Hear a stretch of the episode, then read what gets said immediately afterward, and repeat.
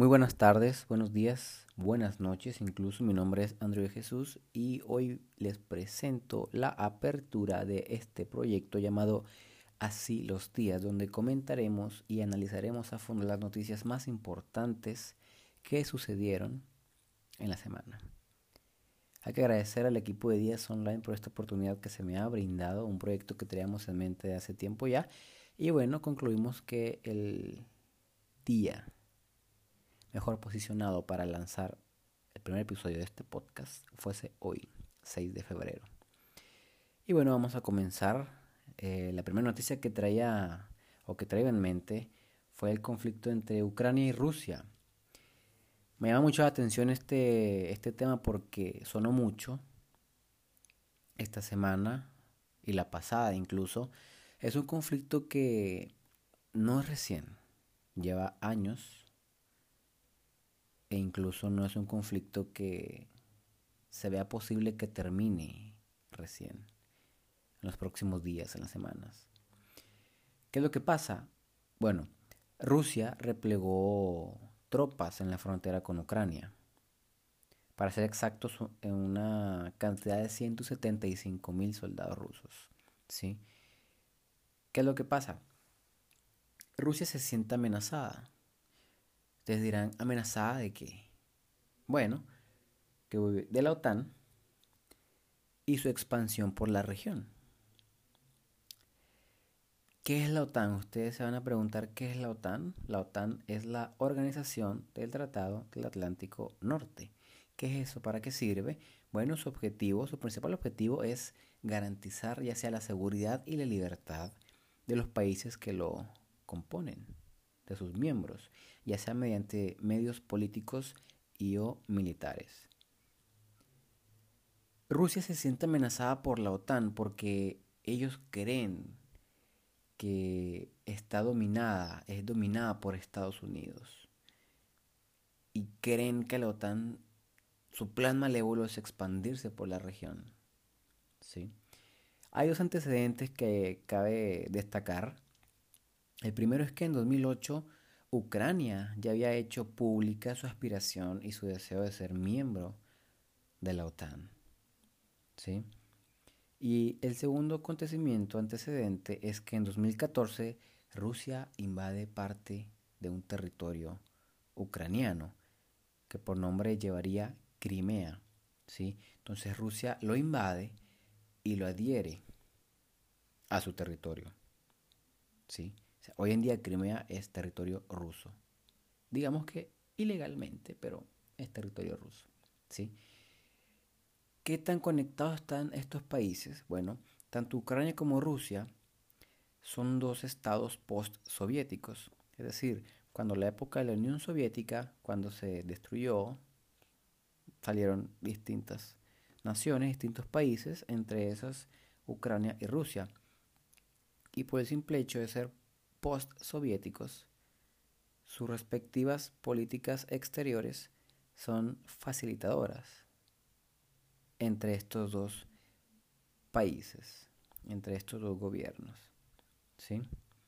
Entonces, reiterando, Rusia está preocupada por la expansión de la OTAN, porque cree que Estados Unidos tiene un plan malévolo y domina la OTAN para expandirse por la región. ¿sí? Cabe destacar también que Vladimir Putin ha mencionado que su idea principal o que su objetivo principal no es invadir Ucrania. Él no piensa invadir Ucrania.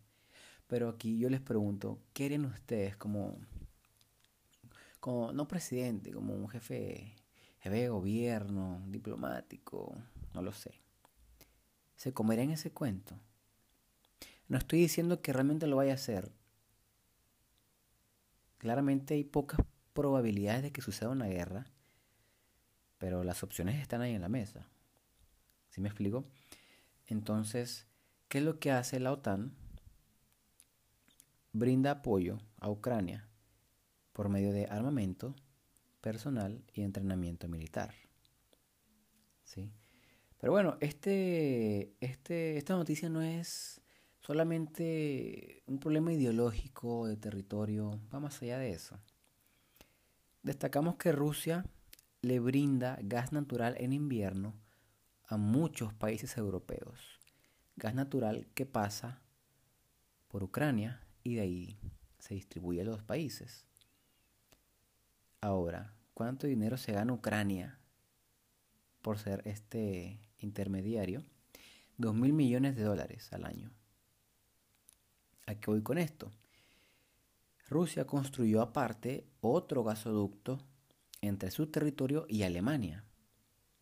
Un proyecto que actualmente está bloqueado, ya sea por Alemania y por la Unión Europea, que temen que Rusia pueda usar esto como un tipo de, de presión, una forma de presión hacia Ucrania para que no se una a la OTAN.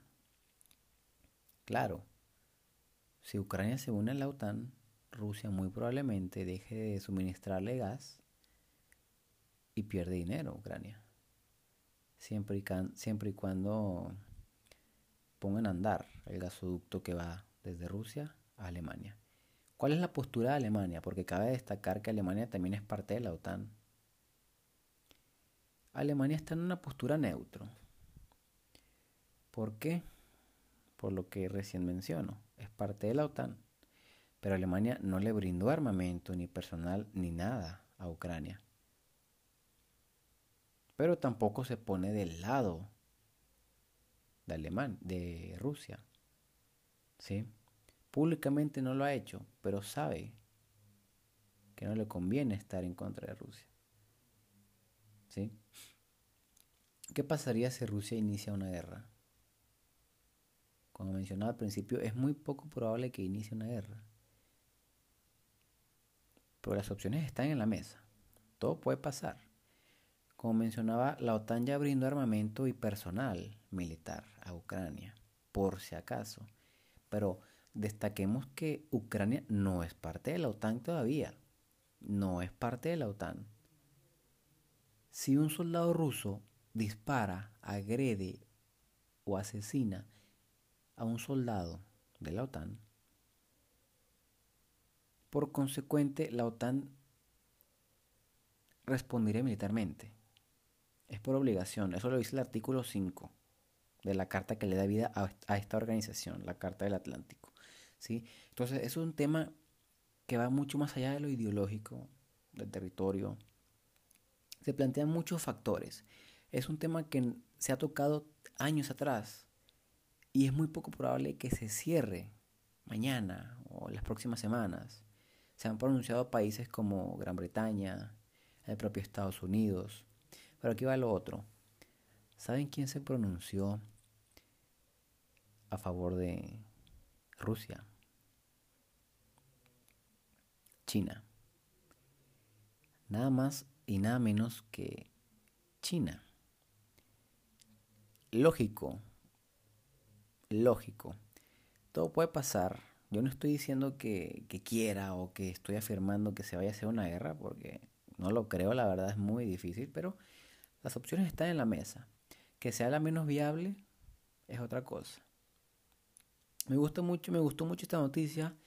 Las quería comentar, pero hay otra también, ya cambiando de tema, que repercutió mucho aquí en México. Y no fue un político como tal, no fue nuestro flamante presidente. Tienen que ver, pero no directo con él, sino más bien con su hijo. José Ramón López Beltrán y su esposa Caroline Adams. ¿Qué es lo que pasa? Bueno, ustedes a lo mejor ya lo han escuchado en los noticieros, en las redes, que se le encontraron dos propiedades en Estados Unidos, en Houston, Texas, para ser exactos. Se le encontraron dos propiedades. Vamos a ir detallando esta noticia poco a poco. ¿Quién es José Ramón López Beltrán? es hijo del actual presidente Andrés Manuel López Obrador. José Ramón es abogado de profesión, pero no trabaja. Fue coordinador de Morena en el Estado de México en la campaña presidencial de su padre, de su papá, AMLO, vamos a decir, ¿no? Qué curioso. Se le encuentran dos residencias al norte de Houston con un valor cada uno cercano al millón de dólares. Más adelante vamos a analizar esto. Y otro dato curioso es que al momento que termina la elección, las elecciones del 2018 aquí en México, el tipo dice que no sabía a qué se iba a dedicar en un futuro. Ya el tiempo lo dirá, menciona. La primera mansión que estuvo habitada por estas dos personas, parte del 2018 y el 2019, realmente le pertenece, es propiedad de un directivo de una de las petroleras más grandes del mundo. Petrolera que actualmente tiene un contrato por más de 150 millones de dólares con el gobierno mexicano, con el gobierno de AMLO. Y la segunda mansión fue construida el año pasado y está a nombre de la esposa. Que tenerlo claro este dato porque más adelante lo vamos a utilizar. Y como un plus también, poseen una camioneta Mercedes-Benz con de un valor de 68 mil dólares, que al tipo de cambio de la moneda en pesos viene siendo un millón de pesos. Y ustedes dirán, pero, ¿qué es lo que pasa? O sea, porque este tipo está hablando de eso? O sea, a mí qué me importa que esta gente tenga camionetas lujosas y mansiones. No me interesa. Bueno, el punto aquí es que su padre, Andrés Manuel López Obrador, durante todo este tiempo que lleva en el gobierno, se ha llenado la boca hablando de austeridad. ¿Qué es austeridad? Es renunciar a gastar dinero en ciertas cosas para poder usarlo en otras que sean básicas. El ser austero significa ser una persona sencilla, sin adornos o sin lujos que llamen la atención. Voy a citar al presidente en comentarios que habría dicho hace ya casi dos años, en el 2020. No al lujo, que lo que tengamos se use para lo indispensable, para lo básico. Si ya tenemos zapatos, ¿para qué más? Y esta última que me gusta mucho porque tiene que ver con el tema. Si se puede tener un vehículo modesto, ¿para qué el lujo? Muy curioso, ¿no crees? Que AMLO se llena la boca hablando de austeridad y que no hay que tener lujos, hay que vivir eh, cómodo, sin gastar de más, sino en lo necesario nada más. Mientras su hijo vive con todos los lujos del mundo en el país vecino de Estados Unidos. Increíble. Ahora, vamos a hablar de las mansiones. ¿eh?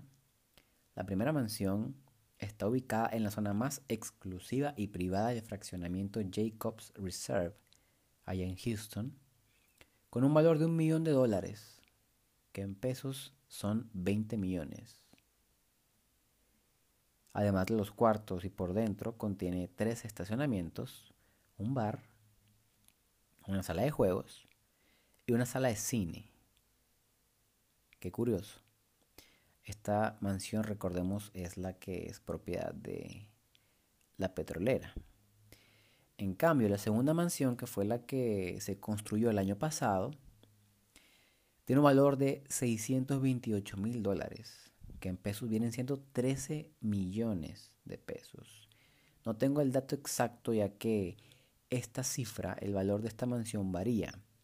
Va desde los 13 que acabo de mencionar hasta los 19 millones de pesos casi el millón de dólares.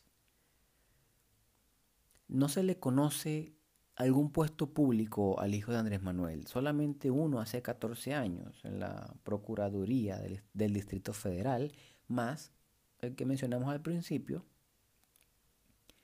en campaña presidencial de su papá. ¿Qué fue lo que dijo AMLO al respecto de toda esta noticia cuando salió a la luz esta semana, el fin de semana pasado? La esposa es quien tiene el dinero.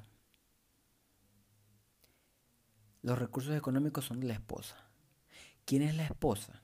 Caroline Adams, como mencionamos al principio, ella estudió en la Universidad de San Diego y bueno, tiene antecedentes laborales en empresas del sector petrolero y energético. ¿Ustedes qué opinan de esto? Yo di mi opinión hace ratico. Presidente hablando de austeridad, no hay que vivir con lujos, solamente lo necesario, pero su hijo viviendo de, mansión en mansión, con camionetas de lujo del millón de pesos. Y mucha gente dirá, ay sí, pero es que no, no es con dinero del pueblo, no es con dinero mexicano, del gobierno más bien. No se sabe.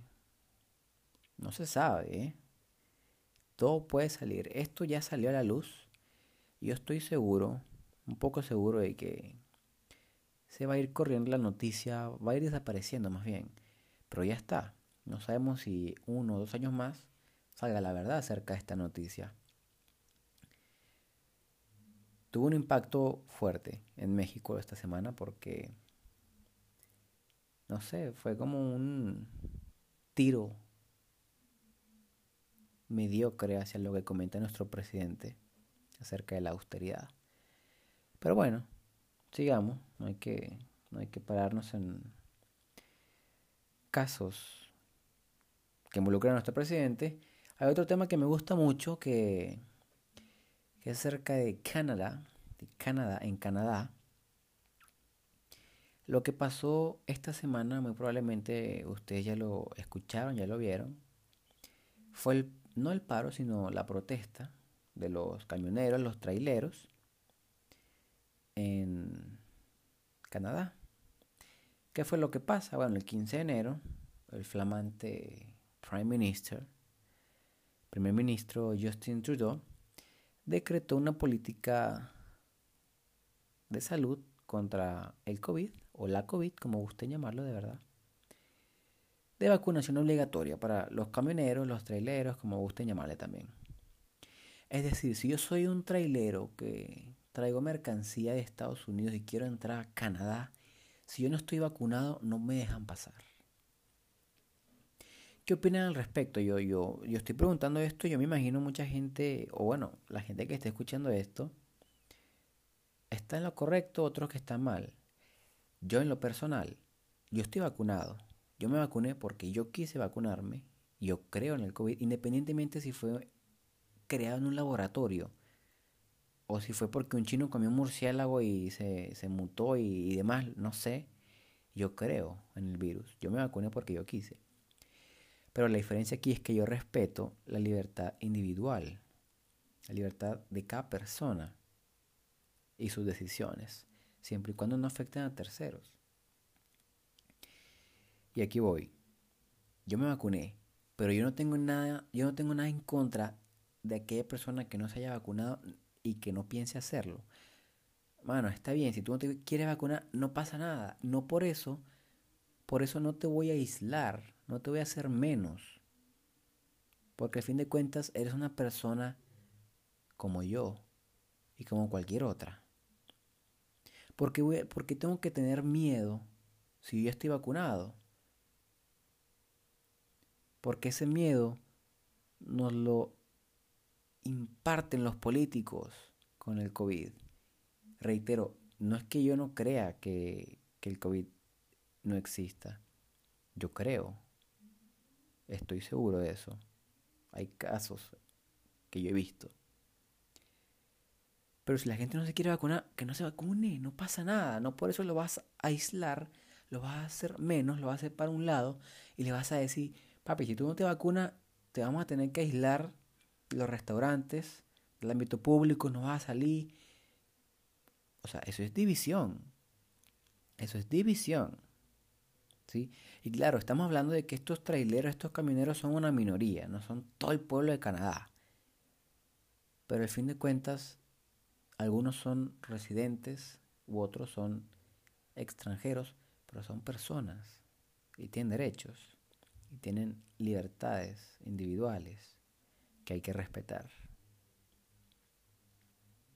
Un punto crítico aquí a tomar también es que muchas veces, todas las personas, de vez en cuando, muchas personas, pero yo lo, yo lo fusiono con el tema de los políticos, nos quieren imponer su moral, nos quieren obligar a aceptar lo que ellos creen que sea correcto, que es correcto. Solamente porque ellos lo creen. O porque ellos lo dicen, pues. No porque tú digas algo, yo también tengo que decirlo. No porque yo diga sí, Juan tiene que decir sí. Si Juan dice no, Juan puede decir no y está en todo su derecho. No pasa nada. No por eso lo voy a reprimir, lo voy a mandar a buscar y lo voy a encarcelar. Que es lo que pasa muchas veces en algunos países del continente y del mundo también. ¿Sí? Entonces es lo que pasa ahorita, en no solamente en Canadá, en otros países también como Argentina, otros países como Nueva Zelanda y Australia, si mal no recuerdo. Países que quieren obligar a todos a vacunarse. Papi, si la gente no se quiere vacunar está bien, no pasa nada, porque tienes que tener miedo. Yo entiendo que la vacuna no es, o sea, no va a impedir que te dé COVID. Eso lo entiendo totalmente. También creo que a todos nos va a dar en algún momento de nuestras vidas. Creo que en algún momento nos va a dar. ¿Sí? Al fin de cuentas es una violación a nuestras libertades individuales. Recalcamos que fueron 100.000 personas más. No es un dato exacto, pero fueron más de 100.000 personas las que hicieron esta protesta en varios eh, estados, creo, si mal no recuerdo, de Canadá, en Canadá. Digamos que fueron 6 millones de dólares los que se recaudaron para gastos como alimentación, combustibles, la gasolina y alojamiento de los camioneros, de los traileros. Este punto realmente es ideológico, hay que decirlo como es, es ideológico, va de la mano de los, las personas que se identifican con la ideología de derecha o extrema derecha, que están en contra de las vacunas, que no creen en el COVID, la COVID, como a mí no me gusta decirle la COVID, prefiero decirle el COVID, y no se vacunan o, o no usan cubrebocas y todo. Yo no uso cubrebocas en espacios abiertos pero encerrados, claro que lo tengo. Yo respeto eso. Y respeto la decisión de cada persona de traer el, iba a decir barbijo, el cubrebocas. En un espacio público, cerrado, arriba, abajo, izquierda, derecha, donde tú quieras. Total, es tu decisión. Me interesa. ¿Sí? Pero no nos obligues a aceptar tu moral y a pensar como tú porque todos tenemos derecho a pensar diferente. Y yo creo eso, cada persona debe tener criterio propio al respecto de X o Y tema. Criterio propio en la vida, vamos a, a cerrarlo generalmente. Pongámosle así un ejemplo rapidito. Un día llego yo a imponer mi moral a una persona. Digo, yo creo esto y esto y esto y tú lo tienes que creer también. No te lo justifico ni nada, pero lo tienes que creer. La otra persona me dice, no, es que, no, ¿por qué tengo que creer? No, es que me tienes que creer. Y de repente aparecen nueve personas más y, me y les dicen a la otra, ¿sabes qué? Sí, créelo, créelo, créelo. Lo estamos obligando a que crea nuestra, nuestra idea, nuestro pensamiento. Cosa que no puede ser porque no respetamos la idea de esa persona. Pero lo que nosotros no tenemos en cuenta es que somos 10 ahorita, pero no sabemos si mañana o pasado lleguen no 10, 20 y nos digan que X o Y está mal, cuando nosotros creamos que esté bien. Y esas 20 nos quieran obligar a aceptar su pensamiento de que está mal y no de que está bien, como nosotros pensamos. ¿Sí me explico? es ahí donde te das cuenta que la gente no piensa igual y no debe pensar igual. La gente debe tener criterio propio. ¿Sí? Pero ¿cómo le haces entender eso a los políticos o a la gente? Muchas veces es que las personas se rehusan a, cambiar, su pensar, su postura, por el hecho de, de que, digo, de que estén equivocados. Vaya.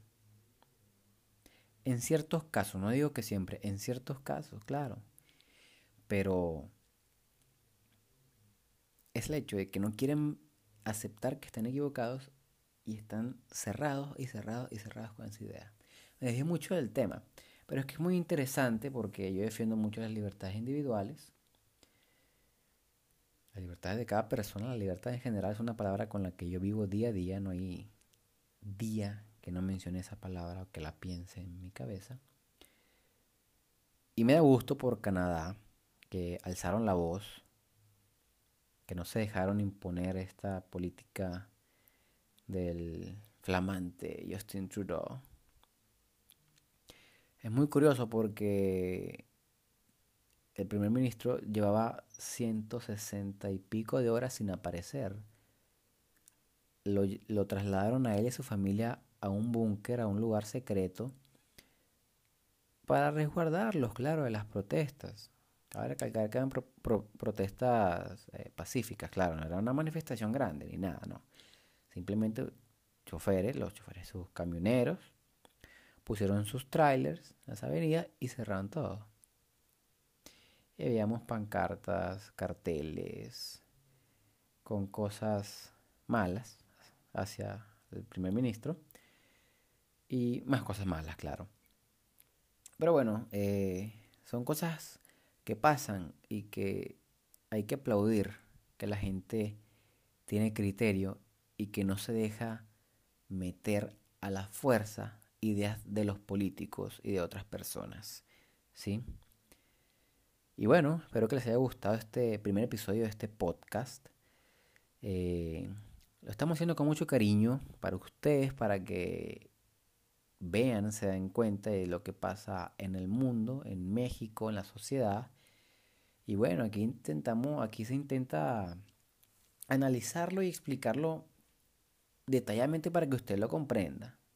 Tranquilo, en la comodidad de su casa. Espero que les haya gustado. Mi nombre es Andrew de Jesús. Mis redes sociales son AndrewWSJ2, Instagram y Twitter. Por si gusta mandarme una noticia, la que tú quieras, papi, envíamela al DM y aquí la checamos, la analizamos y cada domingo vamos a estar aquí exponiendo las noticias, claro. Espero que les haya gustado, que pasen un excelente domingo y abríguense bien. Chao, chao.